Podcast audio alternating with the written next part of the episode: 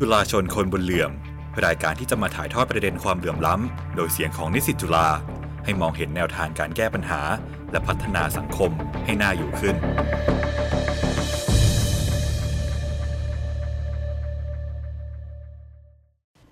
อีกหนึ่งวันที่ความเหลื่อมล้ำยังเวียนวน อีกหนึ่งวันที่จุฬาชนยังอยู่ช่วยลดเหลื่อมในสังคมไทยให้ดีขึ้น สวัสดีครับ คุณผู้ฟังครับกลับมาพบกันอีกครั้งนะครับ กับรายการจุฬาชนคนบนเหลื่อม ออกอากาศทางจุฬา Radio Plus FM 101.5 MHz วันนี้อยู่กับผมโอกแลนด์กริดเอื้อรมเจริญชัยนะครับสำหรับวันนี้ครับ รายการจุฬาชนของเราจะพาคุณผู้ฟังไป explore ใน topic ที่เรียกได้ว่าเป็น topic ที่ได้รับการพูดถึงมากที่สุดเป็นอันดับต้นๆ ของโลกอินเทอร์เน็ตในแง่ของประเด็นสังคมในช่วงหลายปีที่ผ่านมานะครับ แล้วก็เป็นหัวข้อที่น่าจะไม่มีใครไม่รู้จักครับ นั่นก็คือในเรื่องของ fast fashion อะผมคิดว่าใครหลาย ๆ คนโดยเฉพาะอย่างยิ่งชาว Gen Y Gen Z ก็น่าจะรู้จักกันดีอยู่แล้วว่า fast fashion คืออะไร แต่เพื่อไม่ให้เป็นการตกหล่นใครไป เราจะขออนุญาตทบทวนกันอีกสักครั้งว่า fast fashion คืออะไรนะครับสำหรับนิยามของ fast fashion ก็คือกระบวนการผลิตเสื้อผ้าที่เน้นความรวดเร็วฉับไว โดยใช้ต้นทุนต่ำทั้งในส่วนของวัตถุดิบที่ใช้ในการผลิตและแรงงาน เพื่อที่เสื้อผ้าที่ได้เนี่ยจะได้มีราคาถูก แล้วก็เข้าถึงง่าย และไม่ว่าใครก็สามารถมีเสื้อผ้าสวยๆสวมใส่ได้ในทุกโอกาส แต่กระนั้นเองตลอดทุกขั้นตอนการผลิตได้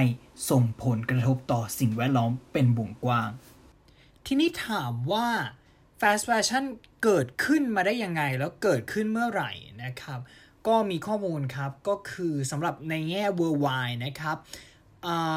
จากที่ปกติแล้วแบรนด์เสื้อผ้าเก่าๆ house fashion ต่างๆครับ จะออกเสื้อผ้าจำนวนมากๆในการเปิดตัวซีซั่นแค่ไม่กี่ครั้ง โดยใช้เวลาหลายเดือนในการออกแบบผลิตและจัดจำหน่าย แต่ว่าจุดเปลี่ยนสำคัญครับคุณผู้ฟังคือในยุค 80 ครับ เมื่อแบรนด์ซาร่าทุกคนน่าจะรู้จักกันดีนะครับ ได้ปฏิวัติโมเดลธุรกิจเสื้อผ้าใหม่ โดยการผสมผสาน 2 เทคนิค เข้าด้วยกันนั่นก็คือ 1. การผลิตที่ตอบสนองความต้องการผู้บริโภคได้อย่างรวดเร็ว ทั้งการออกแบบจัดหาวัตถุดิบผลิตและการวางจำหน่ายทำให้พอเวลามีเทรนด์ใหม่ๆ เข้ามาบริษัทเหล่านี้ ก็มักจะเกาะกระแสอย่างรวดเร็วด้วยการถอดแบบดีไซน์นั้น มา recreate เป็นเสื้อผ้าของตัวเองจากเทคนิคข้อนี้จึงทำให้เกิดข้อที่ 2 ตามมา นั่นก็คือการจัดสรรแบบพลวัต หรือว่า dynamic assortment หรือที่เข้าใจง่ายๆ ก็คือการวางขายเป็นประจำทุกวันนั่นเอง เพราะเมื่อจับกระแสสังคมและผลิตออกมาได้ไว การขายเสื้อผ้าแบบโยนหินถามทาง ก็เป็นสิ่งที่ทำได้ง่ายมาก ซึ่งแบรนด์ซาร่าเองเนี่ยก็เผยว่ามีการออกเสื้อผ้าใหม่ทุกวันจันทร์พุธศุกร์และเสาร์ โดยแทนที่จะออกเสื้อผ้าใหม่ปีละ 2-4 ครั้งเหมือนแบรนด์อื่นๆ พวกเขาเลือกที่จะออกถึงปีละ 52 ครั้ง อ้างอิงข้อมูลจากบทความของ The Matter นะครับ ส่วนนอกจากซาร่าแล้วก็ยังมีแบรนด์อื่นๆ อีกมากมายที่เราก็คุ้นหูคุ้นตากันดีนะครับ ไม่ว่าจะเป็น H&M Uniqlo ซึ่ง 3 แบรนด์นี้นะครับ ก็ถือว่าเป็นแบรนด์ 3 ทหารเสือของตลาด fast fashion ในไทย โดยที่แบรนด์ fast fashion จากต่างประเทศเหล่านี้ก็เริ่มเข้ามาเปิดในประเทศไทยในช่วง 0010 นะครับ โดยที่ซาร่าเข้ามาเปิดสาขาแรกในปี 2006 Uniqlo ในปี 2011 และ H&M ในปี 2012 นอกจากนี้ก็ยังมีแบรนด์ fast fashion อื่น ๆ ที่เข้ามาแล้วแล้วก็ออกไปแล้ว เพราะว่าอยู่ไม่รอดในตลาดนี้ เช่น Gap Topshop Forever 21 เป็นต้นนะครับ แล้วก็ยังมีแบรนด์น้องใหม่ที่เพิ่งเข้ามาเป็นผู้เล่นในไทยได้ไม่นาน อย่างเช่น Pomelo OVS เป็นต้น ซึ่งก็สะท้อนให้เห็นนะครับว่ายังเป็นตลาดที่มี dynamic มีความขับเคลื่อน แล้วก็มี demand supply เกิดขึ้น อยู่ตลอดเวลาเรื่อยๆ มากว่าทศวรรษแล้วนะครับ แต่แม้กระทั่งในไทยเองก็มีแบรนด์ฟาสต์แฟชั่นต่างชาติไทยด้วยเหมือนกัน แล้วก็อยู่มายาวนานกว่าแบรนด์ต่างชาติเหล่านี้อีก นั่นก็คือ Just p o w นะครับ ซึ่ง เปิดตัวสาขาแรกเนี่ยมาตั้งแต่ปี 1972 แล้ว หรือกว่า 50 ปีมาแล้วนั่นเอง ทั้งนี้สาเหตุที่ทำให้ fast fashion ได้รับความนิยมเป็นอย่างมากนั่นก็คือ แนวคิดการนำแฟชั่นนำเสื้อผ้าสวยงาม ให้สามารถจับต้องได้ในราคาถูก แต่ว่ากลับกลายเป็นก่อให้เกิดผลเสียมากกว่าผลดี เมื่อเสื้อผ้าเหล่านั้นถูกผลิตออกมามากเกินไป และเป็นการใช้ทรัพยากรโลกไปอย่างสิ้นเปลือง เพียงเพื่อตอบสนองต่อเทรนด์ที่ไม่รู้ว่าใครเป็นคนสร้างขึ้นมา ดังนั้นวันนี้นะครับ รายการของเราจะพาคุณผู้ฟังไปพูดคุยกับ นิสิตจุฬาคนหนึ่ง ที่ถือได้ว่าเป็นคนที่โตมาในวงการสิ่งทอ และเป็นผู้รณรงค์ในแนวคิดเรื่อง slow fashion ถึงขนาดที่เคยจัดนิทรรศการในคณะนิเทศศาสตร์มาแล้ว กับคุณเพชรกันเชื้อพันธ์อยู่ในสายกับเราแล้ว สวัสดีครับ สวัสดีครับครับพี่เพชรแนะนำตัวนิดนึงครับครับสวัสดีครับเพชรนะครับการเชื้อพันธุ์ตอนนี้เรียนอยู่คณะนิเทศศาสตร์ ชั้นปีที่สี่ภาควารสารศาสตร์ครับ ครับเอ่อพี่เพชรเนี่ยก็เป็นพี่เอ่อ ที่คณะของโอ๊กเอง แล้วก็เป็นพี่รหัสของโอ๊กด้วยนะครับพี่เพชรมีความเกี่ยวข้องหรือว่ามีประสบการณ์ในวงการเสื้อผ้าสิ่งทอยังไงบ้าง ก็คือติดติดตามวงการสิ่งทอมาโดยตลอดแล้วก็แบบแฟชั่นมาเรื่อยๆอะไรประมาณนี้ฮะแล้วก็มีประสบการณ์เป็นได้ทำคอสตูมกองถ่าย แล้วก็ละครในในคณะตั้งแต่ชั้นตั้งแต่เข้าปีหนึ่งมาจนถึง ปีที่ผ่านมาจนจนช่วงโควิดเนี่ยฮะถึงได้หยุดไปช่วงหนึ่ง แล้วก็ระหว่างนั้นก็มีการหาเสื้อผ้าแล้วก็ตัดตัดเย็บชุดเรื่อยๆฮะอืมก็คือเป็นไม่ใช่แค่ผู้สวมใส่แต่ว่าเป็นผู้ทำด้วยถูกไหมฮะ ใช่ก็จะคุ้นเคยกันดีกับย่านพาหุรัตน์แล้วก็ตลาดนัดเสื้อผ้ามือสองอะไรเงี้ยฮะครับจากจากที่ตอนต้นรายการเราได้เกริ่นไปแล้วว่า fast fashion คืออะไร ทีนี้อยากจะถามคนที่อ่า พอมีประสบการณ์ในเรื่องนี้นิดนึงว่า คิดว่าผลกระทบที่ใหญ่หลวงที่สุดของ fast fashion คืออะไร แล้วก็อะไรคือผลกระทบจากมันที่คนมักจะหลงลืมมองข้ามมากที่สุด อืมเพราะว่าผลกระทบที่ใหญ่หลวงที่สุดก็คือเป็นทางด้านสิ่งแวดล้อม อือฮึอือฮึแต่ว่าผลกระทบที่คนส่วนใหญ่มักจะมองข้ามไปก็คือมากกว่าเรื่องสิ่งแวดล้อมแล้วมันยังมีเรื่องแบบแรงงานแรงงานด้วย อืมซึ่งส่วนใหญ่แล้วฟาสต์แฟชั่นมัน มันจะ มีฐานผลิตอยู่ในประเทศโลกที่สามอือฮึแล้วมีการจ้างแรงงานในราคาถูกแล้วสวัสดิการต่ำซึ่งภาภาษาที่เรียกกันรู้จักกันบ่อยก็คือแบบโรงงานนรกอะไรประมาณเนี้ยฮะครับคนส่วนใหญ่ไม่ค่อยตระหนักถึงปัญหานี้เท่าไหร่ แล้วก็ไม่คิดว่ามันจะอยู่ในวงการแบบพวก fast fashion หรือว่าสิ่งทออะไรพวกนี้ครับอืม ก็อย่างที่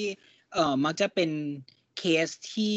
มักจะได้ยินกันอยู่บ่อย ๆ ในโลกอินเทอร์เน็ต ณตอนนี้นะครับ ก็คือเรื่องแรงงานชาวอุยกูร์ใช่ไหมฮะที่ประเทศจีนมีการใช้แรงงานแบบไม่มีมนุษยธรรมถูกไหมฮะใช่บางคนเป็นหุ่นยนต์เป็นอะไรกันเป็นสิ่งของ ไม่ได้สิ่งมีชีวิตหายใจได้เจ็บปวดได้อะไรเงี้ยครับอืมครับ แล้วก็เมื่อเร็วๆนี้เอ่อที่เป็นกระแสบนโลกออนไลน์อยู่ก็คือยกตัวอย่างแบรนด์จากจีนเหมือนกันก็คือแบรนด์ชีอินที่มีการก๊อปดีไซน์ เสื้อผ้าของคนอื่นที่เขาตั้งใจทำมาเป็นอย่างดี ใช้หยาดเหงื่อใช้แรงกว่าจะสร้างมันออกมา แล้วก็ก๊อปไปขายอย่างหน้าตาเฉยพี่พอจะทราบไหมครับว่าทำไมเวลาแบรนด์ fast fashion ก๊อปดีไซน์คนอื่นเนี่ยถึงไม่มีการลงโทษหรือว่าไม่มีความผิดอย่างเป็นรูปธรรมต่อแบรนด์นั้นอะไรเลย อืมเขาเขาคิดว่า บทบทลงโทษที่ น่าจะได้ผลมากสุดคือการแซงชั่นในแบบ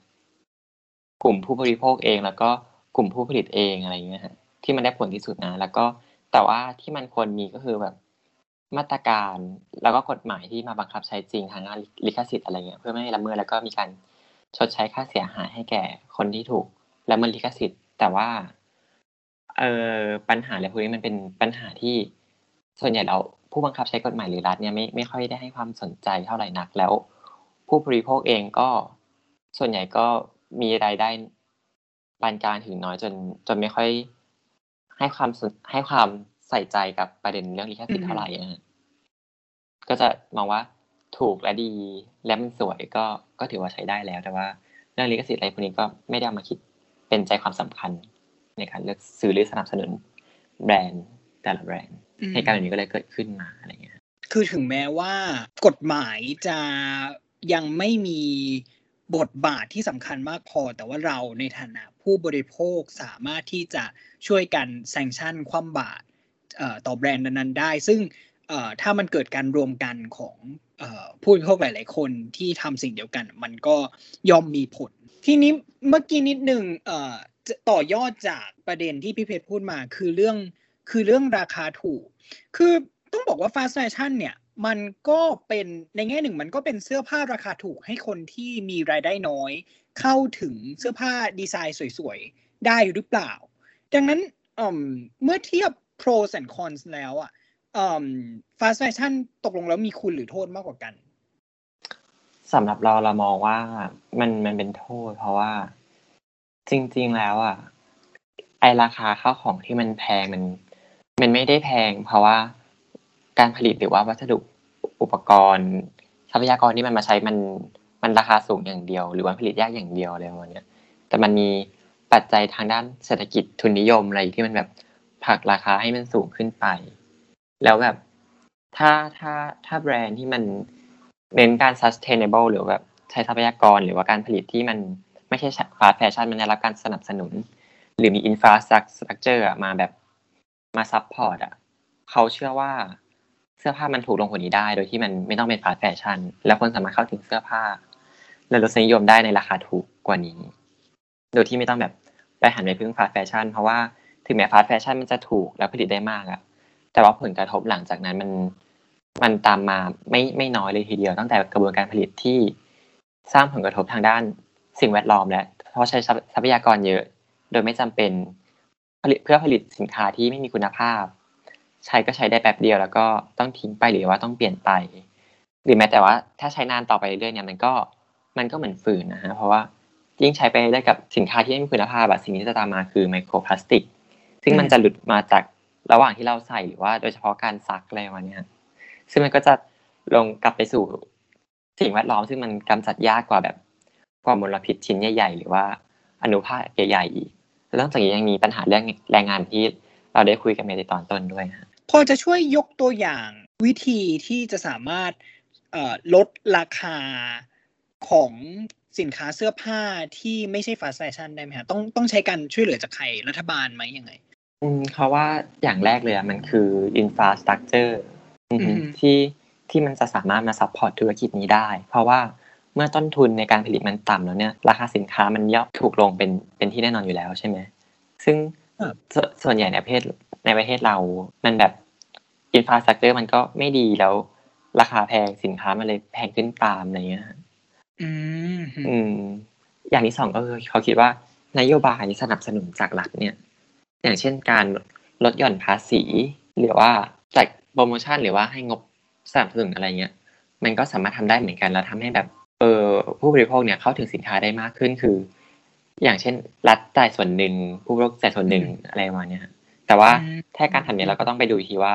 จะทำยังไง ไม่ให้เป็นนโยบายประชานิยมจนเกินไปอีกด้วยนะอืมมันจะมีคนเถียงกันว่า เอ้ยถ้ามันเป็นสินค้าเสื้อผ้ามีคุณภาพที่ไม่ใช่ไม่ไม่ใช่ฟาสต์แฟชั่นเนี่ย มันต้องมันจำเป็นต้องมีราคาสูงอย่างเดียว จริง ๆ คือไม่ใช่ มันสามารถที่จะมีการช่วยเหลือต่างๆ มีนโยบายต่างๆ ที่จะช่วยลดปรับราคามันลงมาได้ ที่จะช่วยสามารถทำให้สังคมเนี่ยสามารถที่จะสวมใส่เสื้อผ้าดีมีคุณภาพ โดยที่ไม่ต้องใช้ราคาที่สูงเกินไป แต่ว่าทีนี้ถ้าพูดถึงตอนนี้ล่ะ คนไม่รวยอะคนเอ่อคนชนชั้นกลางหรือคนชนชั้นล่าง ที่อยากมีเสื้อผ้าสวยๆใส่ ถ้าไม่ซื้อฟาสแฟชั่นเขาจะไปซื้ออะไรอืมเสื้อผ้ามือสองเป็นเป็นอีกทางหนึ่งที่จะช่วยลด ปัญหานี้ได้ แม้ว่าเสื้อผ้ามือสองส่วนใหญ่มันจะเป็นสินค้าด้อยคุณภาพก็ตาม ซึ่งเอามาใช้แล้วมันจะก่อให้เกิดไมโครพลาสติกขึ้นอะไรประมาณนี้แต่ว่าในใน long term เรามองว่า การที่เราหันมาใช้เสื้อผ้ามือสองมากขึ้นเนี่ย มันจะไปลด demand ให้ demand ของตลาด fast fashion แล้วทำให้การผลิต fast fashion มันชะลอตัวลง แล้วทำให้การผลิตเสื้อผ้าพวกนี้มันจะลดปริมาณลง โดยที่แบบ ยังไม่ต้องไปพึ่งในส่วนของนโยบายอะไรประมาณนี้ฮะแล้วเราคิดว่าสำหรับคนที่สามารถ afford เสื้อผ้าที่มันมีคุณภาพหรือว่ามัน sustainable ได้ครับเขาว่ามันก็เราสามารถสร้างระบบหมุนเวียนได้เหมือนกัน คือขายต่อบริจาค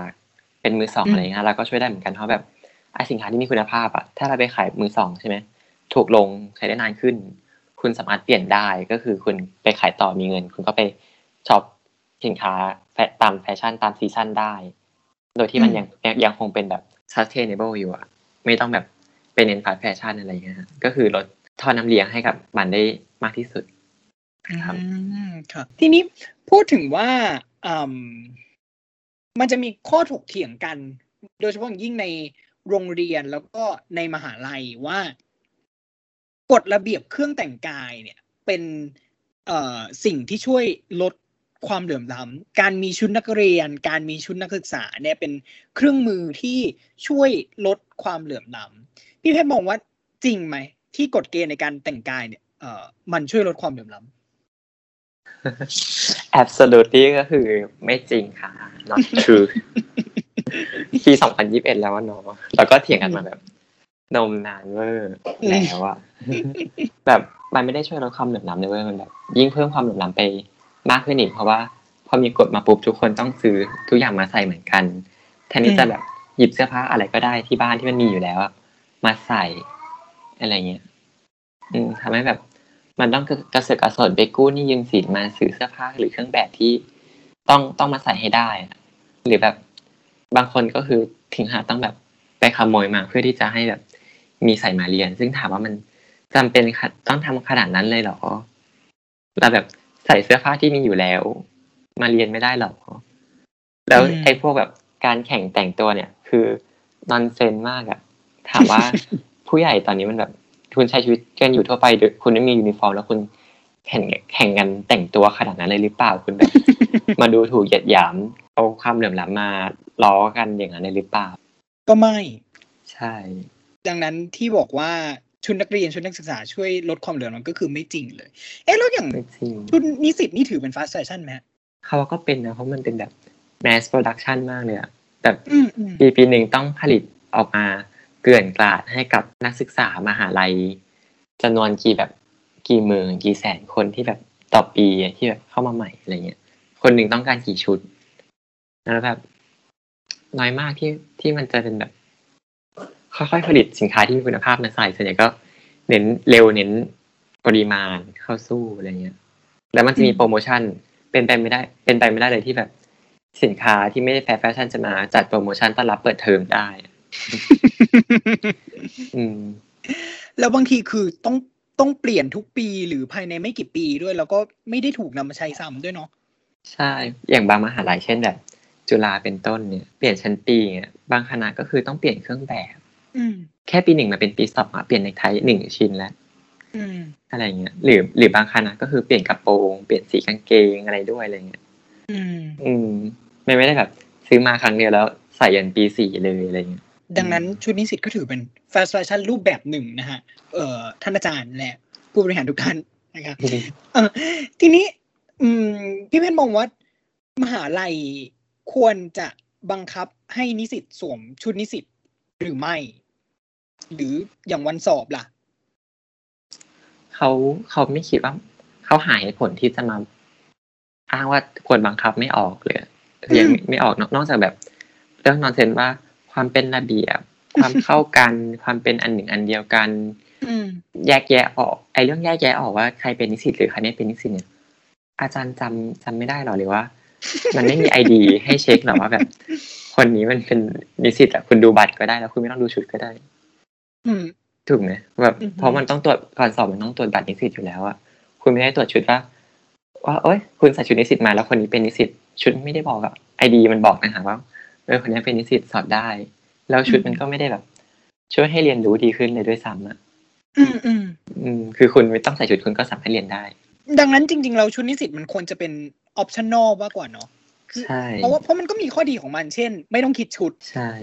เรามองว่ามันควรจะเป็นอะไรที่ optional มากกว่าคือใส่ก็ได้ไม่ใส่ก็ได้ แล้วก็อย่างที่คุยกันก็คือว่าจริง ๆ แล้วอะต่อให้เป็นวันสอบก็ตาม มันก็ไม่จำเป็นต้องสวมชุดนิสิตมาก็ได้ เพราะว่าสุดท้ายแล้วมันก็ต้องเช็คเอาจาก ID อยู่ดีใช่ไหมใช่เมื่อแต่เราแต่เราขอ disclaimer ไว้อย่างหนึ่งก็คือว่า เราไม่ได้ว่าคนบางส่วนชื่นชอบการแต่งเครื่องแบบเนี่ยมันมัน nonsense นะอืมคือเราเราเราโอเคเราเคารพว่าความนิยมหรือรสนิยมของคุณในการที่แบบ จะใส่กันรวมเป็นกลุ่มเป็นหมู่เนี่ยมันมันโอเค คุณแบบสร้างวัฒนธรรมวัฒนธรรมกลุ่มได้ แต่สิ่งนี้เรามองว่ามันนอนเซนคือการที่บังคับคนอื่นที่เขาไม่ได้ชอบด้วยอะให้แต่งตัวตามเพื่อที่จะได้รับการศึกษาอะไรเงี้ยแล้วว่ามันนอนเซนเรื่องนี้มาก แต่คุณจะไป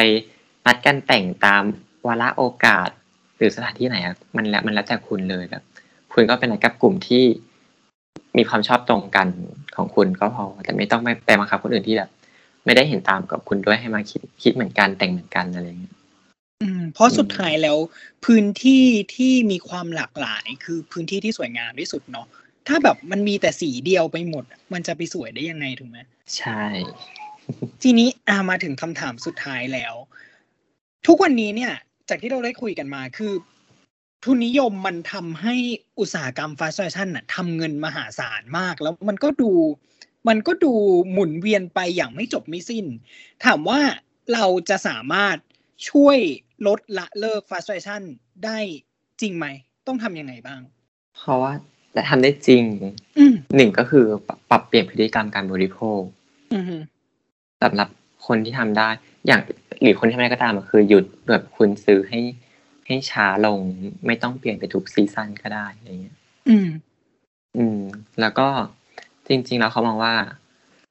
เอาไอเอาลดจำนวนชุดที่ซื้อลงอะแล้วแบบเอาเงินตรงนั้นอะไปซื้อชุดที่แพง แต่ว่าใช้ได้นานน่าจะช่วยลดสายแฟชั่นได้ดีมากกว่า แล้วอีกเรื่องหนึ่งที่เขาสามารถเขาคิดว่าสามารถทำได้ในยุคนี้ก็คือว่าช่วยกันผลักดันนโยบายที่จะมาช่วยแบบพัฒนาหรือปรับปรุงกระบวนการผลิตสินค้าที่มัน sustainable ให้ให้มากขึ้น เพื่อลดการผลิตแบบ fast fashion สนับสนุนผู้ผลิตที่แบบ เป็นมิตรต่อสิ่งแวดล้อมอะ แล้วเป็นมิตรต่อแรงงานด้วยอะไรอย่างเงี้ยทีนี้สักนิดหนึ่งมันมักจะมีคนแย้งว่าเทรนด์แฟชั่นอะมันมันเปลี่ยนทุก season อะแต่ว่าแล้วถ้าเราซื้อเสื้อผ้าจาก season หนึ่งอะแล้วเราจะตกเทรนด์ไหม ถ้าเราไม่เปลี่ยนทุก seasonไม่ไม่ตกนะ แบบการ in trend เนี่ย คือใครใครมาบอกว่าเทรนด์มันอยู่ตรงไหน เขารู้สึกว่าการ in trend นี้มันก็เป็นวาทกรรมหนึ่งเหมือนกันที่อืม ทุนนิยมมัน create ขึ้นมาหรือว่าเจ้าของแบรนด์มัน create ขึ้นมาเพื่อจี้ให้เราแบบเหมือนหนูติดจั่นที่มันต้องวิ่งตามไปทุกทุก season น่ะอืมคือคุณสามารถมี taste ที่ดีได้ แต่งตัวมีรสนิยม in trend ได้โดยที่คุณไม่ต้อง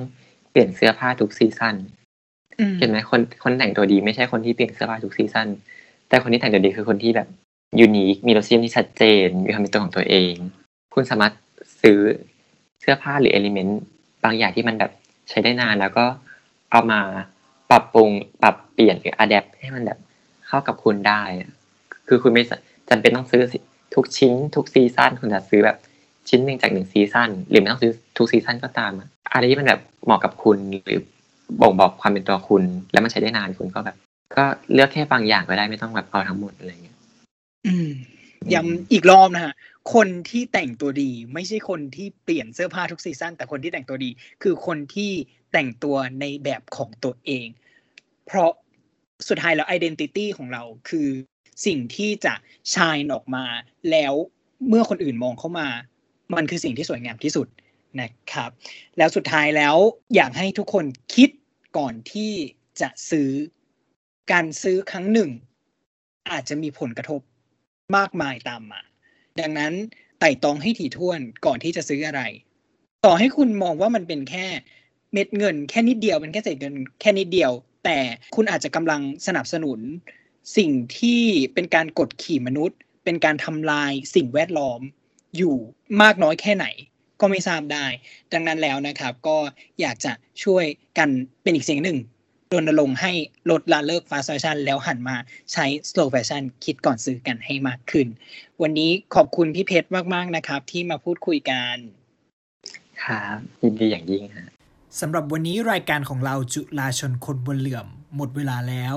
พบกันได้ใหม่ทุกวันพุธ เวลา2ทุ่มครึ่งถึง2ทุ่ม55 ทางจุฬา Radio Plus FM 101.5 MHz สามารถรับฟังออนไลน์ได้ทาง Jux Music Application และรับฟังย้อนหลัง Radio on Demand ได้ทาง www.curadio.jula.ac.th นะครับ วันนี้ผม โอ๊กแลนด์กริดเอื้อดมเจริญชัย คงต้องลาไปก่อนแล้ว แต่อย่าลืมนะครับ เราจะมีสังคมที่ดีขึ้นได้ เราทุกคนต้องช่วยกัน ลาไปแล้วครับ สวัสดีครับจุฬาชนคนบนเหลื่อม รายการที่จะมาถ่ายทอดประเด็นความเหลื่อมล้ำ โดยเสียงของนิสิตจุฬาให้มองเห็นแนวทางการแก้ปัญหา และพัฒนาสังคมให้น่าอยู่ขึ้น